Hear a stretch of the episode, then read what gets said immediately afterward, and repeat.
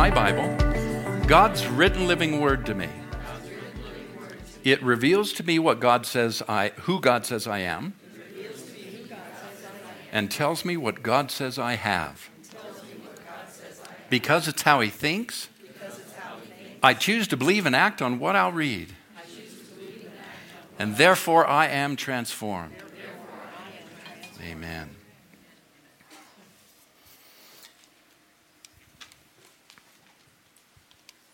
As I said, we're going to continue this morning with our current series called God's Dream. We're discovering through this series that fulfillment in life is not found in chasing your dreams, but in reflecting and fulfilling His. How many of you remember the movie Men in Black? Huh? Great sci fi comedy of uh, 1997. Here's a quick synopsis They are the best kept secret in the universe.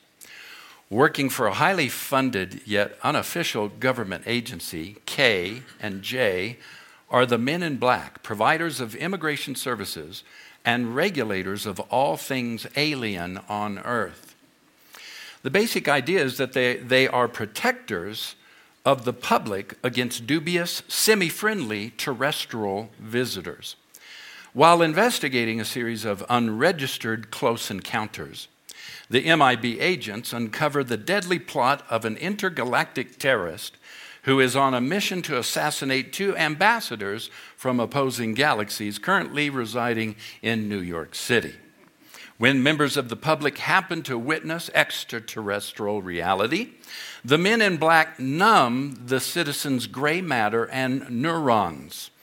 Then those individuals forget and assume that something else happened. Now, the way they numb them and, and sort of blank their memory is with a neuralyzer. All right? Let's have all the lights out, please. Emily, if you'd help me. Lights out, let's go. Good afternoon. Please give your attention to my associate, Agent J. He's going to demonstrate an electro-biomechanical neural transmitting zero synapse repositioner. We call it the neuralyzer. Keep it simple, Slick. Mm, thanks a lot. Thank you, Agent K. Uh, ladies and gentlemen, if you will, look right here.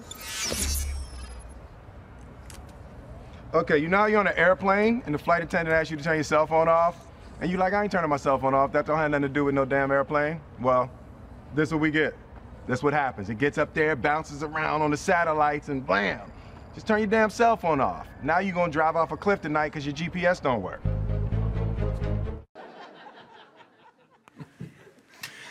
Oh, what new liberty we have to curse in service. Amen. Hallelujah.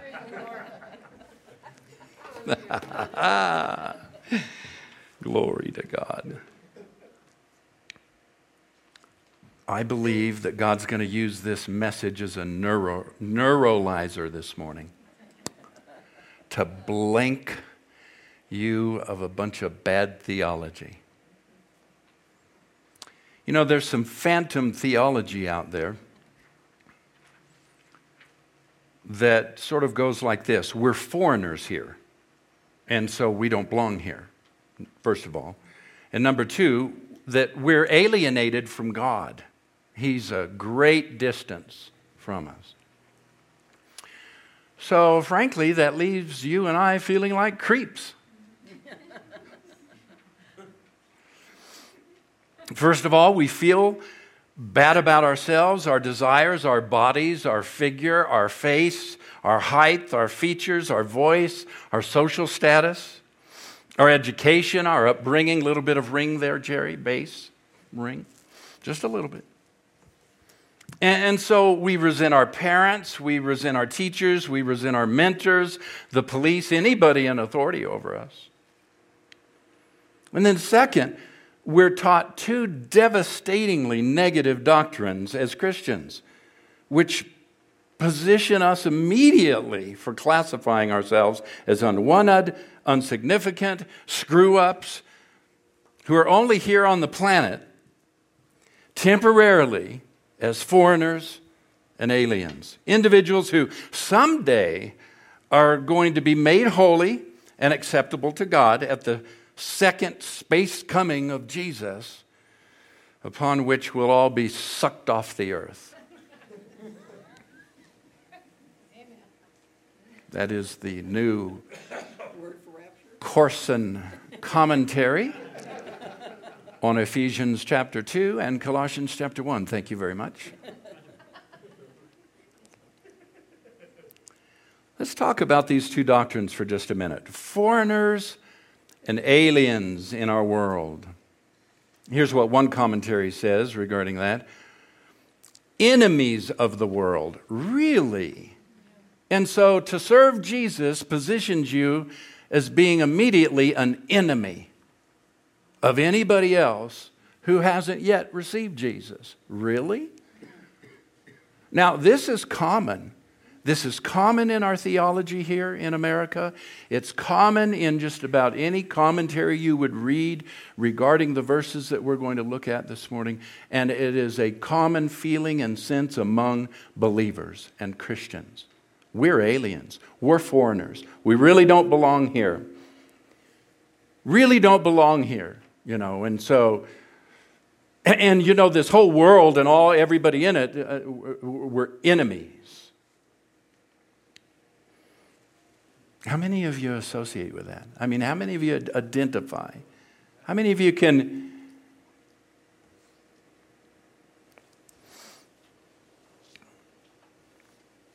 Here's one uh, translation. This, this is called the. Uh, I don't even know what the C stands for. It's CEV, Contemporary English Version, I believe. I mean, this is such bad doctrine. Listen to this. Dear friends, you are foreigners and strangers on the earth. It's such a bad translation of what we're going to read. A little bit of mid range, just tweak the mid range down and a little less space. Now, here's the literal rendering of the New American Standard. When I say literal, here's the New American Standard Bible of this text found in Colossians chapter 1. Beloved, I urge you as aliens and strangers to abstain from fleshly lusts which war against the soul. Verse 12, chapter 1 of Colossians. Keep your behavior excellent among the Gentiles, so that in the thing that they slander you as evildoers, they may, because of your good deeds, as they observe them, glorify God in the day of visitation. Take special note of, I urge you as aliens and strangers to abstain from fleshly lusts. I urge you as this would be likened unto. It doesn't call you an alien and a stranger on the earth. It says, in the same way that an alien and stranger would conduct themselves, knowing that they're in a foreign place, they don't really belong here, you treat yourself that way, not towards the world, not towards friends, not towards family members who haven't yet accepted Jesus, but as you wage war, look at it, against your own soul. So, in other words, it's within us that we are wrestling with this religious notion that we're distant from God. It is within our own being that we are wrestling with this theology that we don't belong, that He doesn't love us, that we're distant, that we can't get things worked out, that we're aliens. And He says, Look, treat this like you would if you were an alien and a stranger. He doesn't say you are that in this world. It actually refers to this world system, the flesh and religious system of religion. That's the proper interpretation and thought that he's using here. I love what Francois does with this in the Mirror translation. Listen. It does not matter how appealing the system of the flesh glory seems, it can never define or fulfill you. Do not allow yourself to be lured into its strategies and sway. You are dearly loved. I urge you from within this place of our joint oneness to remain like pilgrims and strangers to the subtleties of a world system that is foreign to your design. Avoid any influence that does not resonate with your innocence. And, and then verse 12, watch this. He continues The beautiful way in which you conduct yourselves in the company of people who are not familiar with your beliefs will attract their attention to the resonance of their hearts as they witness for themselves God's intentions as evidenced in your good works. Wow. Thank you, Lord. You see, God has put in each individual something something of His presence, something of His love, something that causes an awareness of Him. Paul said it this way even those who have never read the New Testament, those who have never uh, had a preacher witness to them, they look at the glories of the heavens, they look at creation, and they're without excuse because the glory of God is revealed. There's something in the human heart that tells every human being God loves them. He's there with them. It takes Christianity to convince people that God doesn't love them, that He's far from them, that He hates them, that He despises their sin. It takes Christianity to teach people that. If you just leave people alone, it, it, there's something in their heart that's drawing them. And Francois correctly brings out look, when you and I simply conduct ourselves in the company of people who are not yet familiar with the Christ life, with the way we believe, it will attract their attention to the resonance that's in their own heart. Thank you, God. Thank you, Jesus. And then what do we do? What's, what's our purpose as evangelists? What's our purpose as passionate Christ followers? We come alongside that individual and we facilitate, we encourage what the Holy Spirit is doing in every human heart. Think this not a strange doctrine. Even Luke in the book of Acts records that on the day of Pentecost, when the mighty baptism of the Holy Spirit was poured out, that it was a fulfillment of the prophecy of Joel in Joel chapter 2. That God will pour out his Spirit on all flesh, not just people that go to church. Oh, you didn't hear me. God will pour out his, this was a fulfillment of Joel. Acts chapter 2, the great baptism of the Holy Spirit, something we as charismatics all right, Pentecostals, whatever you call yourself, hold so precious and dear that that, that, that happened in Acts chapter 2 on that great day when the Holy Spirit came and flooded that upper room, and 120 were baptized in the Holy Spirit, and they all began to speak with other tongues as the Spirit gave them utterance. Peter, in his message, said, This is not strange. This is a fulfillment of the prophecy of Joel that in the latter days God would pour out his spirit on all flesh. All flesh. All flesh. Not just churchgoers. Not just Baptists and Methodists. Not just charismatics and Pentecostals. But all flesh. See, that person you work with, God's poured his spirit out that family member, you know, that's away from God, not following God, and it just eats away at you. You just, you hurt for them. God's poured His Spirit out on them. That coworker at work that you just struggle with, God's poured His Spirit out on them. It takes stupid Christians to defeat that, to mess it all up by teaching people that they're far from God, distant from God. Your sins have separated you from God. All of that mess. We dealt with it in part last week. Listen to that message. Uncommon intimacy. Don't you like that title? Thank you, God, for that title. Uncommon intimacy. Woo, glory. Don't get me happy. It, it, you see, if we would read the prayer of Jesus in John chapter 17, it tells us clearly that Jesus left us on earth to do what to, to finish what he came to do. And in fact, greater works than these shall you do because I go back into my Father. In fact, he, he prayed, Father, I don't pray you'd take them out of the earth. I'm praying you'd leave them here. What kind of prayer is that? Leave them here, God.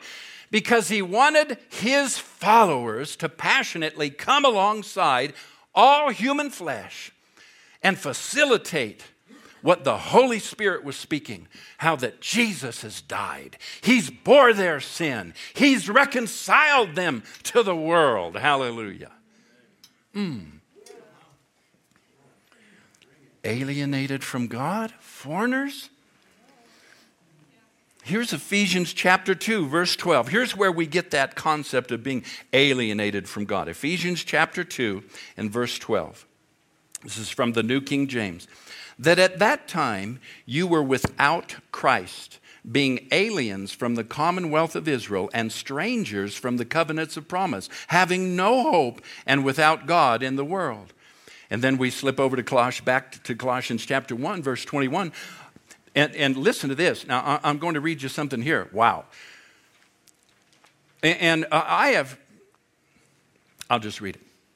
This is the this is the Phillips translation of verse 21 and 22 of Colossians.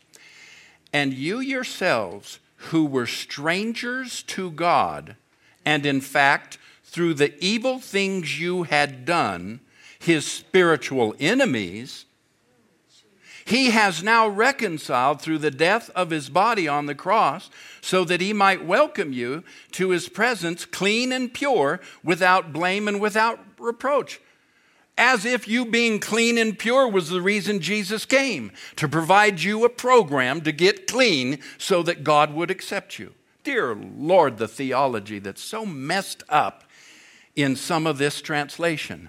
And Phillips is otherwise pretty reliable on a lot of things, but many got this messed up.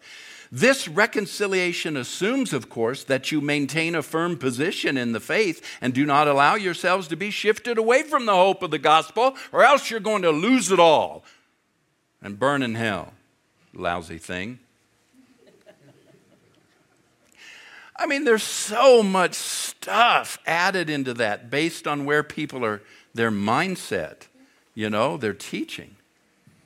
Now, here's the NAS. New American Standard Bible, which is one of the most literal word for words that we have available to us, of verse 21. Watch. It's just so distant. And although you were formerly alienated and hostile in your mind, you engaged in evil deeds. How were you alienated from God before you became a Christ follower? In your mind. He wasn't distant. He didn't consider you an alien, an alien. God hadn't set you over in the category of sinner, foreigner, and you need to get all that behavior change. God didn't do that. Religious teaching does that. And then he qualifies it. And although you were formerly alienated and hostile in your minds, you engaged in evil deeds. Well, you become what you think. If you think a for, if you think you're a foreigner, you'll act like a foreigner. If you think you're a drunkard, you're going to be a drunkard. If you think you're worthless, you're going to act worthless. If you think you're no good, you're no good. You always act like what you think. And so American Christianity teach, teaches us to think that God separated us. Our sin is separated, and God treats us as foreigners. Now, here's what Francois does with this verse. This is the Mirror translation. Your indifferent mindset alienated you from God into a lifestyle of annoyances, hardships, and labors. How many of you can say amen? Yeah, that's where I lived, Jesus. That's where I was. Yet, he has now fully reconciled and restored you to your original design. What's he talking about? Back to the way it was in the garden when God originally designed us. Now, I want to put a plug in for something that's coming up here in June. And you need to be looking and watching and listening for this and get registered when the registration goes live. John Mastrogiovanni is coming in June, and he's putting on the full Genesis factor here. You don't want to miss. It's like going to be a Thursday, Friday night, and all day Saturday. And I'll tell you, it will just open up from the original languages of Hebrew and Greek and then the Aramaic. He'll, he'll open up for you the relationship between Genesis and Colossians, Genesis and Ephesians, and what the cross really accomplished and the death, burial, and resurrection, actually, of Christ, in relationship to what God originally did in the garden in creating Adam. Ephesians chapter 2 Go back to the verse that we already read. Look at that from above. Look, look at the verse just above in your notes there. That at the time you were without Christ, being aliens from the commonwealth of Israel and strangers from the covenants of promise. You were alienating aliens from the commonwealth, strangers from the covenants. What's he talking about? Of Israel not God. The laws, the ways, the, the, the formal way of approaching God that Israel practiced. If there was any alienation, if there was any foreign thing that was in our lives, it was that we were trying, because of what we read in the Old Testament, to appease God, please God, come into his presence by keeping the law. And he's speaking to Gentile people here and saying, You were foreigners. You were aliens from that commonwealth, he even says, of Israel, and strangers to the covenants of promise. Yes, we all were. If you weren't born Jewish, if you weren't taught in temple, then you were a stranger to covenant. You were a foreigner to the commonwealth. But that's not God. That's a religious system that the Jews embraced. Keep in mind who he's talking to here. So please, dear ones, when we, when we go to read our Bibles and understand our proximity to the Father, please don't use this language of separation. Please don't teach people that they're distant from God. Please don't teach people that their sin alienates them from a loving Father. We found out last week. If that were true, if sin were the issue, what was the Son of God doing going to the home of Zacchaeus and having dinner with him? And oh, by the way, remember what the religious people did? He's going to the home of a disgusting sinner. and Jesus went and had dinner and hung out with Zacchaeus, a type of us, a type of the whole world for which Jesus died. And to the point here that Francois makes, you remember in the story of Zacchaeus how that Jesus didn't preach against his behavior, he didn't point out how he was living, he didn't challenge, you know, his cheating and his stealing money from the folks. At a certain point during dinner and just hanging out that night, Zacchaeus stood up and here's what he said Lord, Lord, I'm going to give half of everything I have to the poor. And if I've stolen anything from anybody in town, I'm going to give it back to them four times as much. Lord. And that all happened because Jesus just brought the presence of God and hung out with Zacchaeus. And that began to pull on Zacchaeus' heart and locate him. Not as separate from God, but that God was involved. He had climbed into the very life of Zacchaeus. And that's God's desire for you and me to climb into the life of people who are not yet Christ followers. Don't teach them they're aliens and foreigners. That has nothing to do with it. It's not the language, and it means something completely different. And yet we've been taught it as gospel. So, you know what we need to do this morning? We need a reset on our theology. Could I get you to just look up here for a minute? Would you say that together with me? We need a reset on our theology.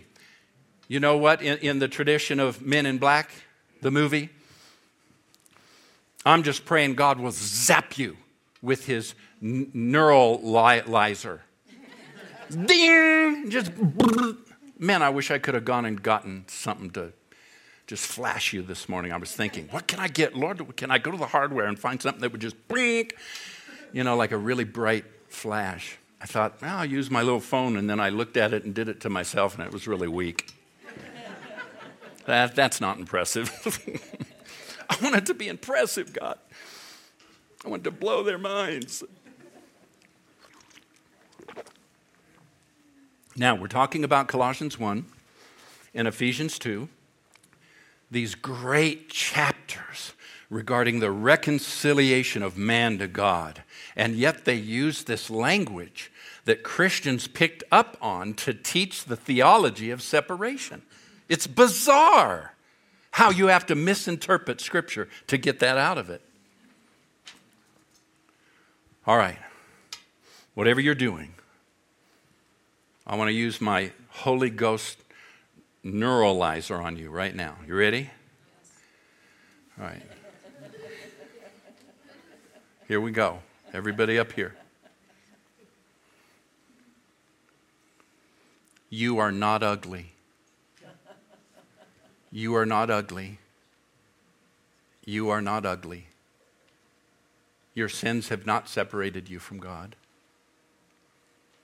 He loves you as much as He loves Jesus. He's put something inside of each of us so great, so powerful, that even if you're not a Christ follower this morning, God's crazy about you. He's chasing you. You don't have to chase Him. Well, I don't even know if I believe all this stuff. That's okay. God believes in you. We are going to read Ephesians chapter 2, verse 12 through 19 from the original language that it was written in, which is Aramaic. All right? Now, I don't read Aramaic. I don't, you know. So this is a direct translation of the Aramaic New Testament, which is the language Jesus spoke in and that the apostles used. Here we go. Several verses, Ephesians 2 12 through 19. It's in your handout. In the particular time you were existing without the Messiah, Messiah, and you were foreigners from the guidance of Israel, and you were aliens to the royal proclamation of the covenant. You were in the world without hope and without God. Now you are in Jesus, the Messiah. You are in Jesus, the Messiah. From early on, you were afar. You have neared by the blood of the Messiah. Verse 14. For he is our tranquility. He that has made those two one and released the hedge that had stood in the center, which is the whispering enemy. Stop for just a moment. Oh, Jesus. What a definition of Satan. What a definition of darkness. You know what all darkness is? An absence of light. You know what the definition of me walking in darkness is? Having my mind filled with so much crap that I can't, I can't see the light. I can't read the light. I can't think, you know, religion teaches me you know, God hates me. He doesn't love me. I'm separate from God. And so my mind gets filled with that, and it's an absence of light, and it becomes darkness. It's not even a demon, it's not even necessarily Satan. It is, though, the whispering. Don't you love that? The whispering enemy. We've learned in previous lessons over the past months. I remember teaching it in not the last series, but the series before this series before the last series. That the only power that Satan has and can exercise over you is that of a seed merchant. He comes and presents seed thoughts to you that you have to take and plant in the soil of your mind. Otherwise, he has no power. He has no direct power over you, but to suggest, to plant seed thoughts against the life of God. The whispering enemy. Now, I love this. Look at it. Verse 14. For he is our peace. He that has made those two one. What two? all that is Israel or the Jews and all that is the Gentiles. It matters not. You know why? Because God judges no human being by your origin of birth in the flesh. He judges you by His creation. He receives you as a human being. That's why all these labels that we attach to people as being this or that you know, uh, some sort of sinful lifestyle. God, God sees past all of that because He sees only humankind. And through Jesus, all humankind, Jesus died for all humanity. And so, through Jesus, in the logic and heart and mind of God, all humankind has been restored and reconciled to the Father. That's why Paul could say, There is neither Jew nor Gentile, male nor female bond, slave, nor free in Christ.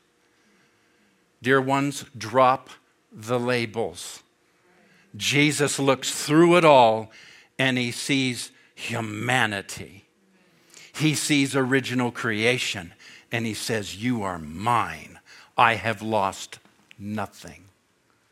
I have lost nothing that the Father has given me.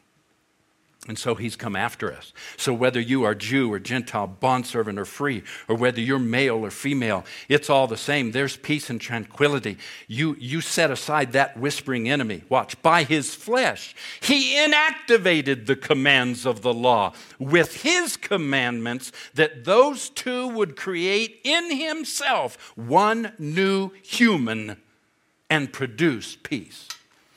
Jesus took the entire thing of humanity and created one human. That's why the Bible says Paul, Paul's gospel was in, in Adam, all died, but in Christ, all have been made alive. Is death universal? Did death come on all men? Well, then life is universal because life has come to all men. Now, you need to believe it, you need to receive it. You need to come out from behind the curtain, as we've illustrated in previous messages in this series. It's not yours until you believe it. It's not real, it's not activated until you believe it and receive it. Verse 16, watch. He shepherded those two in one body being with God, and he killed the whispering enemy by his cross. Quit giving the devil so much due. Quit giving the devil so much time in your words. Quit giving the devil and darkness so much time and interest in your thoughts. Jesus, it says, killed that whispering enemy. How?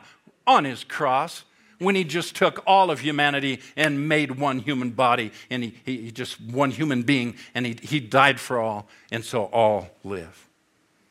Verse 17, he came bringing news of peace to you, to the far and to the near, because it is for us that by him the two touch with one spirit, next to the Father. Verse 19, so you are not, watch it, oh Jesus, you are not aliens, you are not sojourners but you are children of the holy city and children of the house of God. You have a new father. Actually, your father never left, you ran. That's the prodigal, right? The story of the prodigal son. Luke chapter 15. The prodigal left, the father never did. But watch this. When the prodigal realized feeding the pigs, feeding slop to the pigs, his condition, and he decided to turn around, get up, and return to the father. Do you remember how the story goes?